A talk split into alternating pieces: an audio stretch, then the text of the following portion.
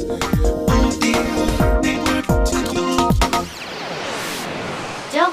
オニュース。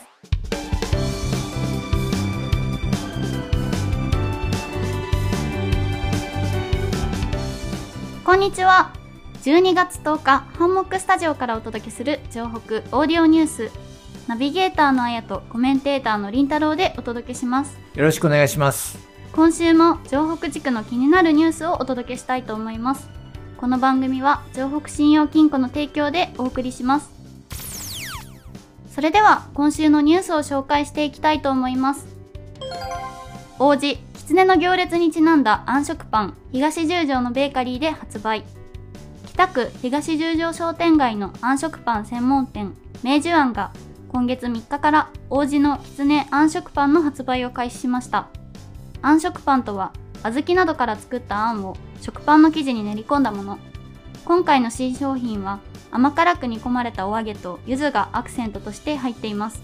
いっかげつの期間限定販売です。食パンにお揚げって意外な組み合わせですよね。はい。きっかけは毎年大晦日に開催される王子きつねの行列。今年はコロナ禍で残念ながら中止になりました。明治庵店主の中山金斗さんは王子のきつね火を絶やさず伝承したいという思いからきつねの好物であるお揚げを入れたそうです。きつねの焼き芋をされていてとても可愛らしいですよね。うん、そうですね。お店のインスタグラムをチェックしてみたのですが、きつね火を止めるなキャンペーンを展開したり、きつねのお面コンテストを開催するなど、本当に地元愛にあふれているのが印象的でした。はい。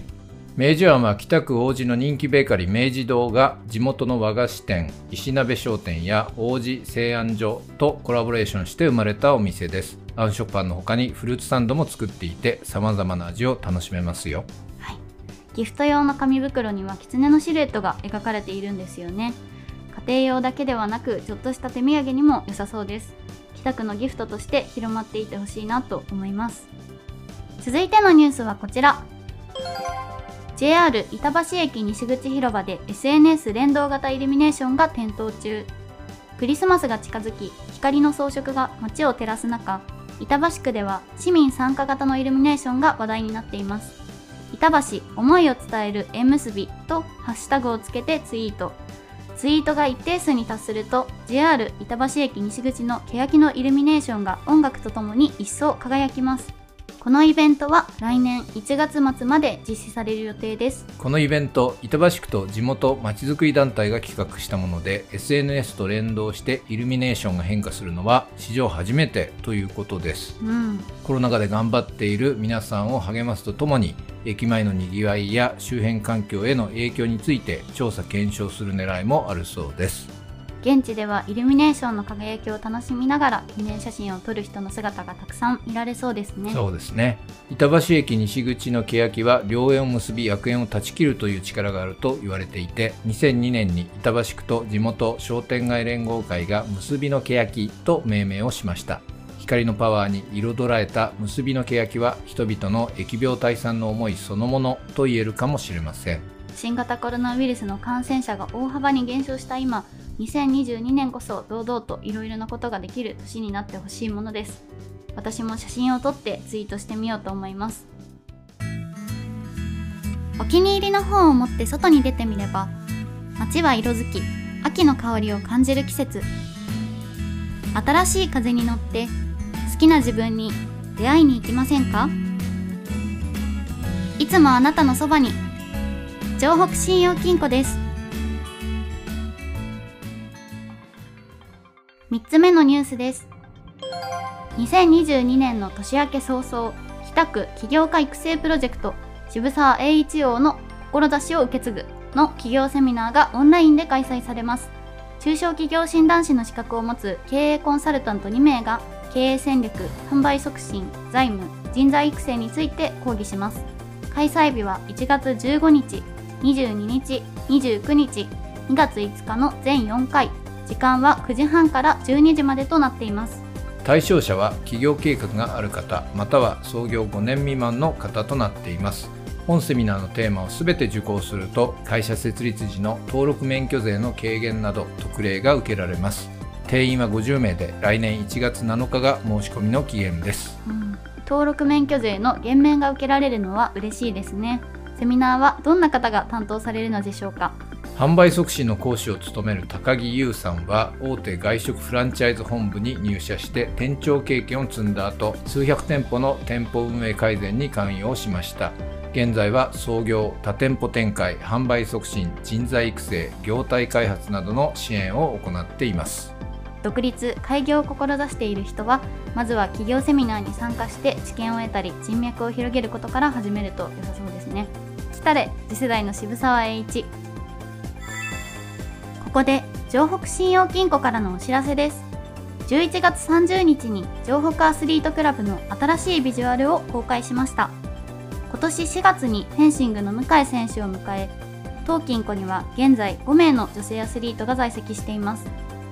今回取り下ろしたビジュアルは、競技写真、制服写真合わせてろくカット。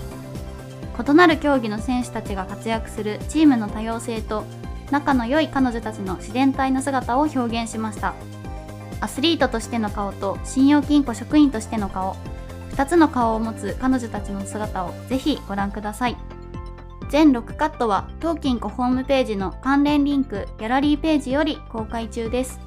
今後もチーム一丸となり、スポーツが持つ社会的価値への理解を深め、より豊かな地域づくりに貢献していきます。今週の情報オーディオニュースは以上になります。